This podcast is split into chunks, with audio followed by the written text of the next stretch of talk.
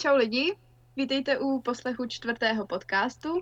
My vás vítáme v novém roce, máme tady nového hosta a starého Martina. Čau lidi, dneska je tu s námi Pavel Dostal, předseda sekce Zelených střech, která funguje při Svazu zakládání a údržby zeleně a zároveň jeden z více prezidentů EFB, což je Evropská federace pro ozeleňování budov. Vítám tě, Pavle. Ahoj, zdravím všechny. Nejdřív bych se tě chtěl zeptat, jak ses vůbec dostal k našemu oboru? Hmm. K zeleným střechám a vůbec k zelení jsem se dostal skrze svou mámu, která vlastně eh, v Česku a na Slovensku si šest let zastupovala OptiGreen, což eh, je firma německá, která eh, dodává systémy pro zelené střechy. A protože v té době hodně eh, školila a jezdila po Česku a vůbec prostě zelené střechy jsem měl doma i docela často na talíři a jezdil jsem občas s ní na ty školení, tak eh, jsem se potom uh, o tom hodně rozvídal a říkal jsem si, že je to docela hezký obor byť jsem samozřejmě chtěl jít svou vlastní cestou a studovat úplně něco jiného, a tak jsem si říkal, že zelené střechy mi dávají smysl a že to má cenu, takže uh, se mi to líbilo. Mm. No a to byl vlastně ten začátek. A pak uh, vlastně v roce 2012, kdy uh, máma přestala zastupovat OptiGreen, tak uh, jsme se rozmýšleli, co dál teda. Hmm. A vyplynulo z toho to, že by měla v tom oboru nějakým způsobem pokračovat, když už tady se jí podařilo um, docela tu myšlenku rozšířit hmm. a um, měla prostě v tom oboru nějaké jméno, se dá říct možná. A tak uh, jsme si říkali, že bychom v tom mohli nějak pokračovat dál po vlastní ose a tak jsme založili Greenville, jako už teda realizační firmu, už ne obchodní zastoupení, ale vyloženě realizátor. A začali jsme ty zelené střechy dělat a jak, jak teda fyzicky, tak, tak nějak podpůrně, tak jsem se toho účastnil taky, dělal jsem webovky, dělal jsem grafiku, dělal jsem tabulky a, a jak jsem o tom přemýšlel a postupně jsem se zapojoval čím dál víc, až, jsem tam, kde jsem. No. A jsi skončil v našem podcastu, bravo. děkuji, děkuji. Chtěl jsem se zeptat, eh, jaké máš teda vzdělání původně, nebo jestli ses ubíral i při studiu tímhle směrem, anebo jestli jsi šel, jak jsi říkal předtím, tou svou vlastní cestou.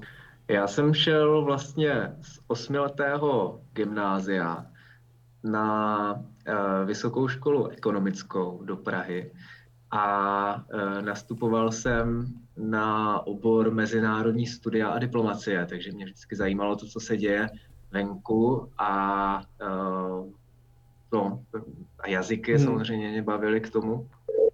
No a pak vlastně na magistru jsem v tom pokračoval, zase obor mezinárodní politika a diplomacie, ale už trošku víc jsem se tam začal orientovat na eh, témata, co se týkala udržitelného rozvoje a co se týkala um, třeba přírodních zdrojů a uh, vůbec udržitelnosti. A trošku více mi to začalo propojovat vlastně s těmi zelenými střechami, které jsem hmm. vlastně celou tu dobu během vysoké školy, v podstatě většinu vysoké školy, tak uh, jsem se tím zabýval paralelně vlastně uh, jako ve firmě. Pak vlastně, když jsem se rozhodoval po vysoké škole, uh, kam teda jít dál, jestli směrem kariérní diplomacie nebo nějaké mezinárodní organizace, nebo jestli jít do korporátu, to byla taková ta jistá cesta, kam šla většina mm-hmm. spolužáků, anebo jestli jít do vlastní firmy, která už vlastně v té době byla poměrně dobře nastartovaná, a um, jít do podnikání a pokračovat vlastně v zelených střechách, tak mi zelené střechy dávaly největší smysl a uh, říkal jsem si, že to je obor budoucnosti a že právě v těch zelených střechách můžu využít to, co jsem se naučil třeba při studiu diplomacie a ten nějaký přehled o Evropě, o světě, mm. o tom, co která organizace dělá, a uh, taky, taky můžu, tím, že vím, co se, nebo není pro mě těžké rozvědět se, co se kde děje, protože se domluvím, tak, tak jsem si říkal, že, to, že tím můžu i vlastně ten, ten náš obor uh, jak si obohacovat. No. Takže jsem si našel tady tuhle tu cestu a musím říct, že jsem toho zatím nelitoval. zatím mě to baví. To je super mně přišlo právě vtipné, jak ty si říkal, že jsi zjistil, že můžeš uplatňovat zkušenosti z diplomacie při realizaci zelených střech. Ono to může znít tak paradoxně, ale zároveň, když máš tenhle mezioborový přesah, tak rozhodně asi se to dá dost dobře využít i třeba co se týče těch mezinárodních organizací, že?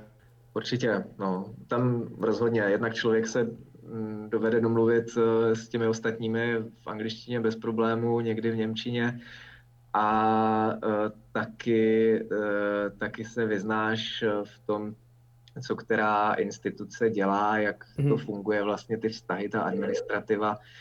A um, já si myslím, že skrze právě to, že člověk třeba přechází z jednoho oboru do druhého, tak vlastně může nastávat v, tom, v těch jednotlivých oborech nějaký pokrok, jo, že se navzájem obohacují, že uh, je fajn prostě přenášet si znalosti z jednoho do druhého, protože v momentě, kdy řešíme nějaké komplexní problémy uh, v životním prostředí, kdy se prolíná problematika stavebnictví, odpadového hospodářství, energetiky, životního prostředí, botaniky a všechno to prostě eh, se najednou potká v jednom oboru novém, tak mm. tím pádem je výhoda, pokud toho člověk zná víc z různých oborů a může tam prostě přinášet nějakou, nějakou další přidanou hodnotu a nebolí třeba komunikovat prostě s těmi ostatními z těch dalších oborů.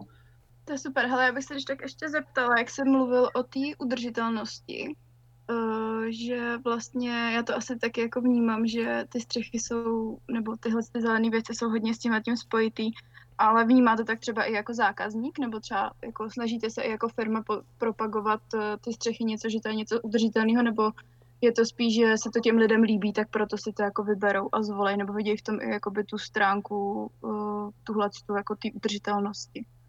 Já si myslím, že většina zákazníků to takhle vnímá a vnímá to tak ne z toho racionálního pohledu, ale spíš možná z toho iracionálního a pocitového pohledu, protože zelené střechy se jim líbí, cítí, že je to něco dobrého a zároveň vlastně proto existuje už spousta vědeckých poznatků, které to z jedné nebo z druhé strany uh, to jejich cítění potvrzují, což je utvrzuje v tom, že to cítí správně. Takže si myslím, že ta udržitelnost, eh, která je vědecky eh, vysvětlená a víme, že je to potřeba, abychom se tady udrželi, tak eh, že vlastně se potkává s tím přirozeným cítěním těch lidí.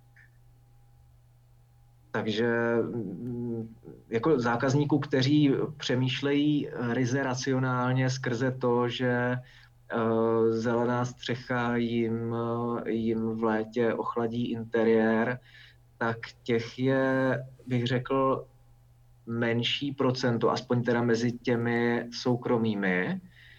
A těch, eh, kteří, kteří třeba ví, že to pro ně bude hezčí na pohled než střecha s folí nebo s kačírkem, nebo že to pro jejich zaměstnance bude příjemnější prostředí, Eh, na, na trávení eh, času v práci, tak těch je, těch je zatím, eh, no těch, těch, kteří to jako vnímají pocitově, těch, tak těch je víc a těch, kteří to vnímají racionálně, tak těch je míň, si myslím. Ale samozřejmě, že potom ty racionální důvody, tak, tak si proto najdou, nebo ty jsou všude, mm. Veřejném sektoru myslím, že to je jako jinak, že třeba ty města už to začínají víc třeba vnímat, začínají na své městské budovy víc třeba jako dávat tu, ty zelené střechy, nebo třeba i obchodní centra, jestli třeba už se i tohle to řeší. Mm-hmm. Jo, město je určitě skupina, uh, skupina, uh, která to vnímá, řekl bych, jako převážně racionálně, jo, skrze hospodaření s vodou a nebo uh, skrze uh, zachytávání prachu nebo příjemné prostředí mikroklimatické. Jo, takže města to vnímají spíš racionálně, bych řekl, veřejný sektor spíš racionálně, soukromý mm. spíš racionálně. A jakou roli v tomhle hraje osvěta a taky by mě zajímalo, jakou roli hrají třeba dotace, dotační tituly, podpora zelených střech. Myslím jak třeba i ze strany neziskových organizací, jako je třeba i sekce zelených střech v tom směru té popularizace nebo mm, zveřejňování nějakých informací, dat mezi i laickou veřejnost, i tu odbornou a jakou roli pak hraje třeba ta finanční stránka věci. Je to spousta podnětů, ale si myslím, že se to celkem propojuje, protože jedním z, z vlivů, eh, jakým působí dotace, tak eh, je v Česku osvěta, což je, mm. je jako vtipné, ale když se řekne dotace, že někdo něco dostane zadarmo, eh, nebo že mu na to někdo dá peníze, tak doopravdy to na to hodně lidi slyší. Takže pokud existují dotace na zelenou střechu, tak je to, eh, je to skvělý způsob pro to, aby se spousta lidí dozvěděla o zelených střechách něco víc. A co se týče osvěty svazu, tak eh, tam si myslím, že hraje taky velkou roli, byť eh, třeba mezi odbornější veřejností, protože vlastně sekce zelených střech hodně působí na, na třeba města, eh, že jim pomáháme třeba vysvětlovat, k čemu zelené střechy jsou, jak je můžou, jak je můžou víc zavádět, a, a nebo pomáháme třeba projektantům a architektům třeba tím, že máme na, na webu nějaké Eh, vzorové skladby vegetačních souvrství, aby, aby věděli, jaké ty eh, vrstvy tam mají jít, v jakém pořadí a zároveň třeba standardy, což je vlastně eh, jediná taková nezávislá publikace svého rázu v Česku, která hmm. říká, jak zelené střechy by se měly dělat, aby to bylo správně a není to žádná produktová příručka, ale je to prostě dokument, na kterém se podílelo 20 lidí a... Uh, jo, což je skvělé, to, že to je nezávislé. Takže tak, no. pokud nás teď poslouchají třeba nějací studenti architektury, určitě si tohle najděte. Zelené střechy info, že je ta doména? Přesně tak, zelené střechy info. Chtěl bych se dostat pozvolna k té Eh, diskuzi o dopadech koronakrize na zahradnický obor, která se koná 2.2. poběží to online přes YouTube kanál sekce mladých zahradníků. Tady podle mě se zrovna krásně projevuje ten tvůj takový oborový přesah tomhle směru a zajímá mě čistě, co si od téhle akce slibuješ a k čemu by vlastně měla přispět, protože jsem třeba slyšel názor, že je zbytečný se na to dívat, protože lidi ví, co tam uslyší, že tam se bude mluvit o tom, že náš zahradnický obor z toho vyšel dobře.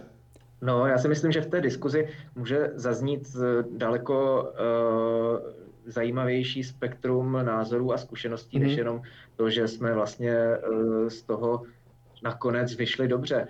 Ono to vůbec takhle na začátku třeba nevypadalo, když eh, někteří dodavatelé eh, nebo producenti třeba nemohli produkovat, protože neměli pracovní sílu, anebo když eh, někteří prodejci nemohli prodávat, protože museli mít zavřeno. A myslím si, že je i cené si vlastně sdílet ty zkušenosti, jak se s tím kdo z nás prostě popral anebo uh, říct si třeba i nějaké jako vtipné historky mm. z natáčení. Jo? Nás, uh, nám se třeba, uh, my, jsme to, my jsme to vnímali dost dost eh, jako taky dynamicky tu situaci. Na začátku třeba eh, jsme měli jednu realizaci, kdy majitelka vlastně té nemovitosti tak řekla, že prostě nikdo na míle daleko nesmí uh, přijít k jejímu domu jo, z řemeslníků, mm. že všechno počká. A potom uplynulo pár týdnů a z tady téhleté vlastně um, jako, řekl bych, extrémně preventivní, eh, z tohle extrémně preventivního přístupu se, stalo, se stala konspirační eh, prostě teorie, kdy ona říkala, že prostě ten koronavirus, že to všechno na nás jako pomalu napráškovali letadla, že to je všechno vymyšlený a že jako určitě pojďte dělat, jo, to jako mm. já si z toho já si z toho vůbec nic nedělám, jo, a tak, takže tam byly jako obrovské změny a uh, myslím si, že tam v rámci té diskuze tak může zaznít i spousta uh, takovýchhle příběhů a obratů, a uh, že to je ještě dost zajímavé. Já myslím že to bude jako i hrozně fajn, když, eh, když se to i ubere tím směrem, že to nebude vyloženě jenom získávání nějakých informací, ale když se právě řeknou i nějaký příběhy. Každopádně ještě jsem se chtěla zeptat, já vlastně vůbec neznám jako background vzniku nebo nápadu vůbec tuhle akce jako uspořádat, tak jsem se jako chtěla zeptat, jestli jako vlastně co tě k tomu třeba jako vedlo uh, uspořádat takovouhle diskuzi, jestli je to vyloženě jenom nějaký zájem o, o to dozvědět se jako věci v tom oboru, nebo právě jestli naopak z toho chceš teda vytáhnout nějaký data, jestli je to i to, že vlastně teda taková situace tady nastala a třeba jako do budoucna je dobrý vědět, jak uh, to bylo vlastně dopad pro ten zahradnický obor, takže bych si chtěla zeptat, jaký je vlastně background mm. toho, no.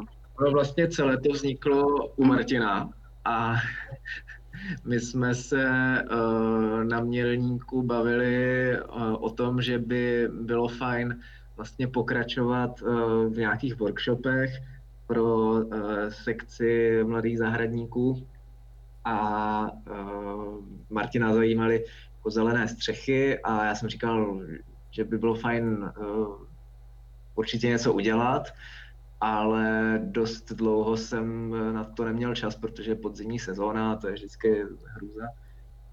Pak tak vlastně jsem říkal, no tak o zelených střechách a technologiích a o standardech a vůbec o tady těchto těch všech technických věcech, tak to mluvíme všude a pořád, ale hmm. pojďme to eh, zaměřit zase trošku jinak. Pojďme se na to podívat prostě v kontextu téhleté situace, eh, co se tady letos odehrávala, a, nebo spíš loni teda.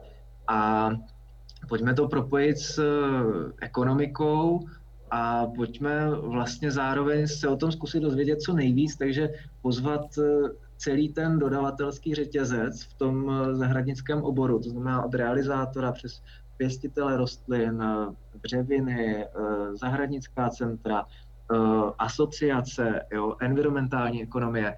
Prostě co nejvíc co největší zastoupení a nejreprezentativnější uh, složení v tom panelu. A pojďme teda skutečně jako komplexně popsat, co se v tom našem oboru dělo. A takže to byla první nějaká takováhle úvaha. A další souvisí vlastně s uh, mou činností uh, v sekci zelených střech. A tam vlastně v loni jsme realizovali takový projekt eh, Green Market Report, což je uh, market report, prostě zpráva o trhu uh, zelených střech, která se, uh, která se realizuje vlastně napříč Evropou, jo, napříč státy EFB. A my jsme samozřejmě v zelených střechách dělali průzkum tady pro tuhle tu zprávu taky. A z toho průzkumu vzešla spousta dat, která vlastně dáváme dohromady, analyzujeme a budeme publikovat ve zprávě o českém zeleném trhu, takový ten český Green Market Report. A zároveň, eh, protože se to bude týkat toho trhu, tak už se mi tady zase začaly spojovat eh, dvě, dvě myšlenky a to ta nějaká panelová diskuze nebo ten případný webinář s tou širokou účastí a zároveň ten Green Market Report, který vlastně bude potom dokument, který eh, spoustu tady z těchto těch poznatků a z těch analýz může eh, prostě přivést na, na světlo světa. A zároveň vlastně tím, tím reportem jsme schopni potom i jednak, jednak kvantifikovat to, jak se tomu oboru třeba vedlo, a jednak i kvalitativně popsat, co teda se vlastně dělo. A jestli vůbec teda ta krize na nás měla nějaký dopad, jaký. A myslím si, že je hodně důležité přijít uh, s nějakým takovýmhle s nějakým takovýmhle dokumentem v době, kdy se začínáme čím dál víc obracet právě k té udržitelnosti, k uhlíkové neutralitě a tady těmihle směry. Jo, v loni, mimo teda to, že se dělá korona pandémie, tak e, se taky schválil Green Deal, Jo, prošlo to celým tím složitým legislativním procesem e, v Evropské unii, takže je tady Green Deal, což je prostě plán uhlíkové neutrality 2050 a něco, co by nás mělo určitě zajímat, protože to bude formativní dokument pro spoustu odvětví a pro to naše zejména. A kromě toho taky se to potkalo s novým rozpočtovým obdobím Evropské unie, které je od 2021 do 2027, jo, to znamená začíná letos v rámci tohohle rozpočtového období, tak 30 e, všech prostředků je vyhrazené na boj s klimatickou změnou, kam zase zelené střechy, e, zelená infrastruktura, modrá infrastruktura prostě enormně přispívá, ale jsou to v podstatě středobody toho boje s klimatickou změnou ve městech aspoň. A uh, potom je tady uh, Renovation Wave, jo, což je zase iniciativa na rekonstrukci budov uh, za, uh, za, prostě s cílem snížit uhlíkovou stopu a spotřebu energie, energie nebo těch neobnovitelných zdrojů. A tyhle ty všechny vlastně politické dokumenty, tak se potkali eh, tady v tomhletom období. A my zároveň už docela dost dat máme. A ještě s nějakými právě přijdeme eh, po té panelové diskuzi. A pak budeme schopni vlastně to eh, vyhodnotit v nějakém uceleném dokumentu. A to si myslím, že je obrovský potenciál pro celý ten mi tady zapadá dohromady spousta věcí a myslím si, že, opravdu jako přijdeme s, se zásadními poznatky. Těším už teda, jak ne na diskuzi, tak teda i na ty výsledky. Já myslím, že tady máme i další nápady pro další webináře typu udržitelnost a takhle. A hrozně mě to jako těší, že nad těma věcma takhle uh, přemýšlíš. A teď jako sama studuju environmentální studia, takže co se týče udržitelnosti, tak toho teď řeším fakt dost, tak uh, je hrozně fajn jako se s tím pak potkat i v té praxi, že ty lidi už s tím dokážou vlastně nějakým způsobem jako fungovat. Určitě jo, a, ale jsme úplně na začátku, je potřeba ještě, ještě víc lidí k tomu, eh, k tomu jo, to určitě, no. Jsme třeba ještě hodně daleko od toho, eh, aby se v rámci třeba veřejných tendrů posuzovala, posuzovaly dopady na Eh, na ekosystémy, jo, nebo posuzovala hmm. uhlíková stopa a tady takovéhle věci. A mm, pak bychom měli zabrat, abychom, aby nám neujel vlak, jo, hmm. abychom pak 2049 nezačali zjišťovat, že je, on je tady nějaký Green Deal, a co s tím budeme dělat s tou uhlíkovou stopou. No, já jsem tomhle hrozný pesimista, takže já radši asi předám slovo Martinovi, protože já fakt jsem uh, už taková lehce i tím studiem taková už tím věcem hodně postavená, jako doprčit my jsme fakt v háji a sakra už by to fakt někdo měl řešit, ale uh, no. Ne, furt věřím, že tady jsou takhle nadšený lidi jako ty, kteří to řeší, budou řešit a že nás to posune někam dál, no. Co, by, co bys dodal?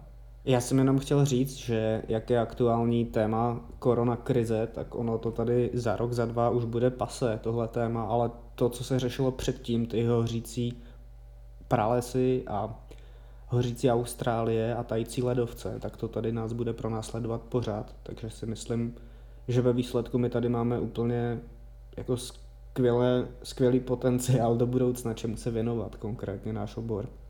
Což je fajn a no fajn pro nás, i když ta problematika Že to je docela takový děsivý, jak říkala Bětka. Ale dneska zrovna to vidím optimisticky.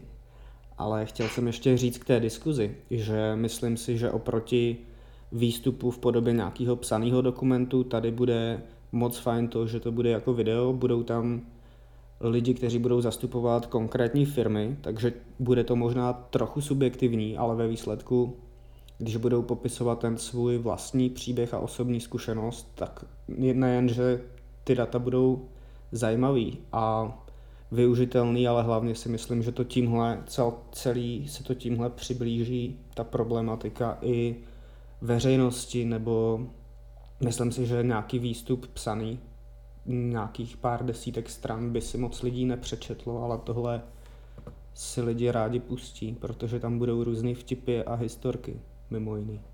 Jo, určitě, určitě. Já jsem se ještě chtěla zeptat, jako, uh, jaký asi obecně máš názor na zelené stěny, obzvlášť u nás jako v České republice, v našem podnebí a tak. Protože já o tom zase takových informací jako nemám, abych pravdu řekla, vím jenom takový nějaký útržky ale vím, že to většinou bývá problém právě s tím, že to je často pod závlahou a, a tak, tak jsem se chtěla zeptat, jak vlastně, jaký, jak se k tomu stavíš ty, no. Skvělá otázka, děkuju. Uh, zelené stěny jsou podle mě taky jedním z trendů a jako chápu ten názor, že zelené stěny jsou plné různých hadiček a že bez těch hadiček by ty rostliny nerostly a takhle. Jasně, je to tak. Na druhou stranu ehm, ve městě máme spoustu ploch, fasád, se kterými vlastně nemůžeme udělat nic jiného, než postavit před ně zelenou stěnu, pokud chceme něco udělat s mikroklimatem v té ulici. Protože uh, podchodníky tak jsou sítě, jo, prostě kabely, trubky, uh, sklepy nebo různí zakopaní čerti nebo bůh co. A uh, zase, kdybychom tam, jako už jsem taky na pár místech tady v Praze viděl, kdybychom tam vyhrabali malou díru vedle fasády a zasadili tam popínavou rostlinu, tak to bude super. Na druhou stranu ta popínavá rostlina, než se popne po jako významné části té fasády na to, aby to mělo nějaký mikroklimatický efekt pro to okolí, tak to bude trvat hrozně dlouho. A zase potom záleží na té popínavce, co to je, uh, jestli opadává, neopadává, a jestli tam vůbec vydrží, anebo taky, jestli ta fasáda vůbec je hmm. uh, jako způsobilá pro to, aby po ní rostla ta popínavá rostlina, jestli tím nebude poničená.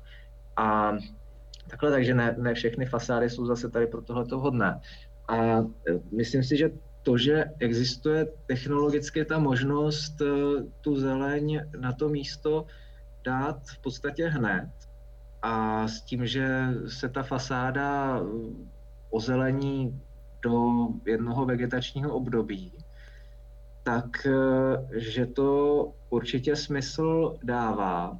A jelikož jsme se tady před chvilkou bavili o té, o té uhlíkové e, neutralitě a udržitelnosti, tak samozřejmě, že se musíme dívat na to, z jakých materiálů je ta zelená stěna vyrobená, co tam dovnitř dáváme, jo? jestli tam je hliník, neres, nebo minerální vlna, nebo plasty, nebo uh, substráty, nebo co tam vůbec je uvnitř. Jo? Podívat se na ty střeva tady té uh, technologie.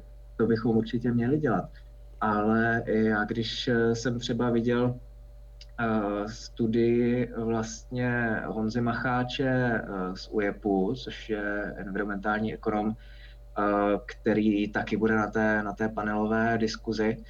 A on analyzoval vlastně nebo ekonomicky hodnotil zelenou fasádu na AFI v Karlíně, což je taková velká administračka, řekl bych asi zelená fasáda v Česku zatím.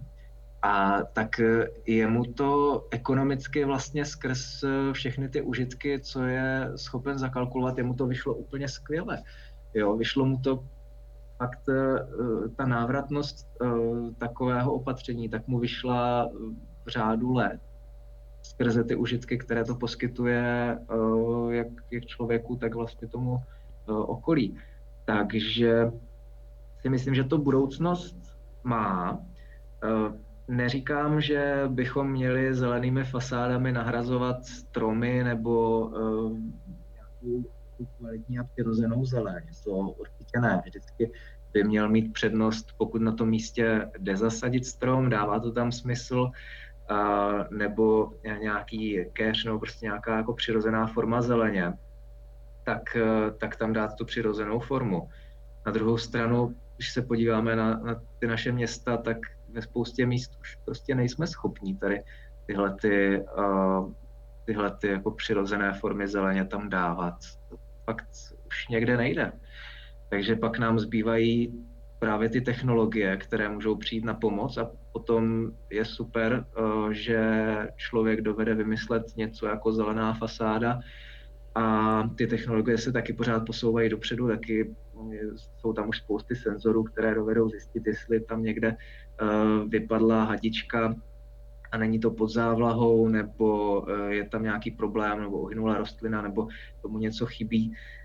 Takže já si myslím, že jsme na začátku, co se týče zelených stěn, v zahraničí už jsou samozřejmě dál a uh, určitě to cenu má, akorát se na to zase musíme koukat rozumně, jo, kde, to, kde to má tu cenu. A, nesubstituovat přirozené formy zeleně uh, zelenými stěnami. Hmm. Dávat to do míst, kde to doopravdy, kde to doopravdy může být. No a to jsou, to jsou venkovní zelené stěny, ale vnitřní zelené stěny, tak uh, tam zase spousta diskuze uh, v poslední době o zdravém vnitřním prostředí v budovách. Jo, ale jak se vlastně, kdo se vlastně účastní téhle té diskuze o zdravém vnitřním prostředí? Jo? Zdravé vnitřní prostředí, jasně, my ho umíme udělat i technologiemi. Můžeme tam dávat eh, řízené větrání jo, do rodinného domu za 600 eh, tisíc technologie nebo, nebo víc. Jo? A tak jasně, umíme eh, technologiemi vysubstituovat všechno možné, ale když si dáme do domu pár vzrostlých kytek, prostě klasicky pokojové rostliny, anebo vnitřní zelenou stěnu, mm. tak vlastně se nám rapidně zlepší mikroklima v té budově. A navíc prostě tam budeme mít všechny ty další benefity, pohled na zeleň, uh, vlhčí ovzduší, snížení prašnosti, uh, odhlušnění, nebude to mít takovou odrazivost ten povrch, jo. A tady tyhle, ty, tyhle ty přínosy. A prostě uh, zdravé vnitřní prostředí v budovách zase a opět můžeme vytvořit rostlinami. Jo? Ať už je teda nasázíme do vertikály na stěnu, anebo uh, si tam dáme pár uh, vzrostlých uh, těchto fikusů, jo? nebo tchýniných jazyků, nebo, nebo čehokoliv. Byla nějaká studie v Indii, v administrativní budově, kde zkoušeli, kolik tchýniných jazyků musí mít člověk kolem sebe, aby vůbec nemusel otevřít okno, aby ty rostliny vytvořily vytvořili dostatek kyslíku uh, pro něj, jako pro jednoho člověka, mm. to, co on vydýchá. Byli, uh, byli schopni dospět jako k nějakému počtu rostlin, no, což mě přijde super. Takže my vlastně to zdravé vnitřní prostředí v budově zase a opět jsme schopni vytvořit rostlinami. Takže to je prostě, to je paráda, no. Prostě vědou a technologiemi opět objevujeme přírodu. Jo. Hezky řečeno. A je super, jak si krásně navázal ty myšlenky, jak si skončil v té Indii, že jsi to hrozně hezky rozvedl. Ale já mám ještě teda ty zelené stěny, stejně jako i zelené střechy spojený i s nějakou určitou technologickou limitací, co se týče například konstrukce budovy. Chtěl bych se tě zeptat, když se věnuje zeleným střechám primárně, tak jak, dejme tomu, jak časté jsou objekty, na kterých to ve výsledku není možné realizovat v žádné formě ať už je to nějaká stará budova nebo konstrukčně nevyhovující, jak moc je to ve výsledku limitující v případě zelených střech? To nevím, jestli umím odpovědět. A je to určitě dobrá otázka. E, dobrá hlavně z toho důvodu, že to mikroklima ve městech a ty tepelné ostrovy, e, co se tam tady tvoří, tak se nezmění tím, že budeme na periferiích stavět na Greenfieldu domy se zelenými střechami jo, vůbec. to mikroklima se změní, pokud začneme do té zástavby ve městě přinášet víc zeleně, ať už na zem, nebo na střechy, nebo na fasády. A, takže my se musíme dívat na to, jestli ty stávající budovy mají nějaký potenciál ozelenění. Co e, jsou budovy, které určitě ten potenciál bohužel nemají, ale zpravidla jsou teda na okrajích měst, tak jsou e, průmyslové zóny. Tam ty haly hmm. se staví, aby to vyšlo úplně tak tak. E, aby tam, byla, aby tam bylo prostě to zatížení sněhem a pak už nic dalšího. Jo? Tam už to se prostě staticky nedá. To by se musela celá ta hala vystužit, jo, celá konstrukce, hmm. což to zkrátka jako není, není ani ekonomické a možná ani, ani technicky možné v některých případech. Uh, takže tam bohužel u těch stávajících hal to nejde. Na druhou stranu není problém navrhovat ty haly trošku jinak. Jo? Není problém tam uh, třeba dát uh, o jeden sloup víc a, a tím pádem už tam můžou mít zelenou střechu. Dělali jsme takovou halu loni a prostě uh, skoro 3000 čtverečních metrů a, a hala zelená, jo? celá střecha zelená. A, takže to jde akorát se s tím musí počítat v návrhu. No a co se týče dalších budov, kde to určitě nepůjde, tak jsou památky. Tam to je prostě kapitola sama o sobě. Památky mají nějaké, nějakou svou ochranu z nějakého důvodu. A, takže tam to z pravidla, z pravidla nepůjde, i když taky se najde případ uh, jako výjimka, výjimka potvrzující pravidlo, že třeba uh, zemědělské muzeum na Letné, kdy vlastně na tu památkově chráněnou budovu oni dali takovou externí konstrukci, na kterou pak dali zelenou střechu, tím pádem nemuseli zasahovat do té budovy jako takové. Takže i tohle jde, a, ale je to asi dost problematický segment, teda památkové chráněné budovy. A taky je otázka, jestli teda jako ty své památky si chceme uh, oblékat do toho kabátku současnosti, nebo jestli je chceme mít jako památky, to je spíš taková filozofická. Mm-hmm. A pak uh, je tady podle mě hodně velká a hodně perspektivní uh, skupina budov a to jsou uh, obytné budovy s plochými střechami, které jsou stavěné buď to teda jako paneláky, myslím si, že většina paneláků by alespoň základní variantu uh, extenzivní zelené střechy unesla staticky, samozřejmě se to vždycky musí prověřit, počítat, ale už jsme zelenou střechu na paneláku dělali a jde to, ta konstrukce to udrží, takže je to akorát o tom výpočtu.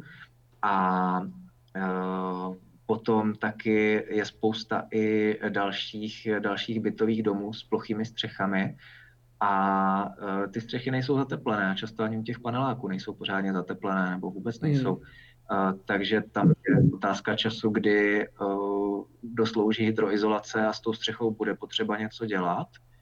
A uh, tím pádem se bude muset, tím pádem vlastně společenství zváží rovnou zateplení té budovy a dá se tam eh, rovnou třeba hydroizolace, která bude odolná proti kořínkům a třeba rovnou zelená střecha.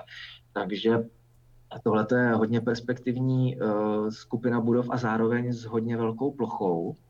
A další velice perspektivní uh, jsou uh, různé školy a školky, uh, třeba na sídlištích, jo, takové to typické mm. sídliště kdy uprostřed mezi čtyřmi, pěti paneláky je nějaká jedno, dvoupodlažní budova s obrovskou plochou střechou, která je pohledová pro stovky domácností. A ta střecha je třeba pokrytá asfaltovými pásy, jo, nebo v lepším případě kačírkem. A, a samozřejmě tam ta zelená střecha by udělala uh, jednak obrovský estetický efekt, ale taky i mikroklimatický.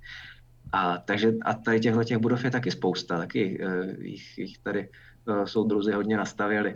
A, pak, uh, pak je tady určitě spousta dalších jo, obchodní centra, kde teda občas uh, už zelené střechy vydáme a další už mě nenapadají. Takže myslím si, že na většině budov to spíš jde, než nejde, pokud se bavíme o plochých střechách. Jo, a to myslím, že je takový hezký závěr. Takže děkuji, že jste to vydrželi až eh, do konce. A budu se těšit zase někdy příště. Tak jo, Pavle, děkujeme, měj se hezky. Děkujeme, mějte se. Díky, ahoj. Ahoj. Tímhle se s váma, vážení posluchači, loučíme. Můžete se těšit zase na příští díl a nezapomeňte sledovat 2. února kanál sekce mladých zahradníků, diskuze o dopadech koronakrize na zahradnický obor od 17 hodin.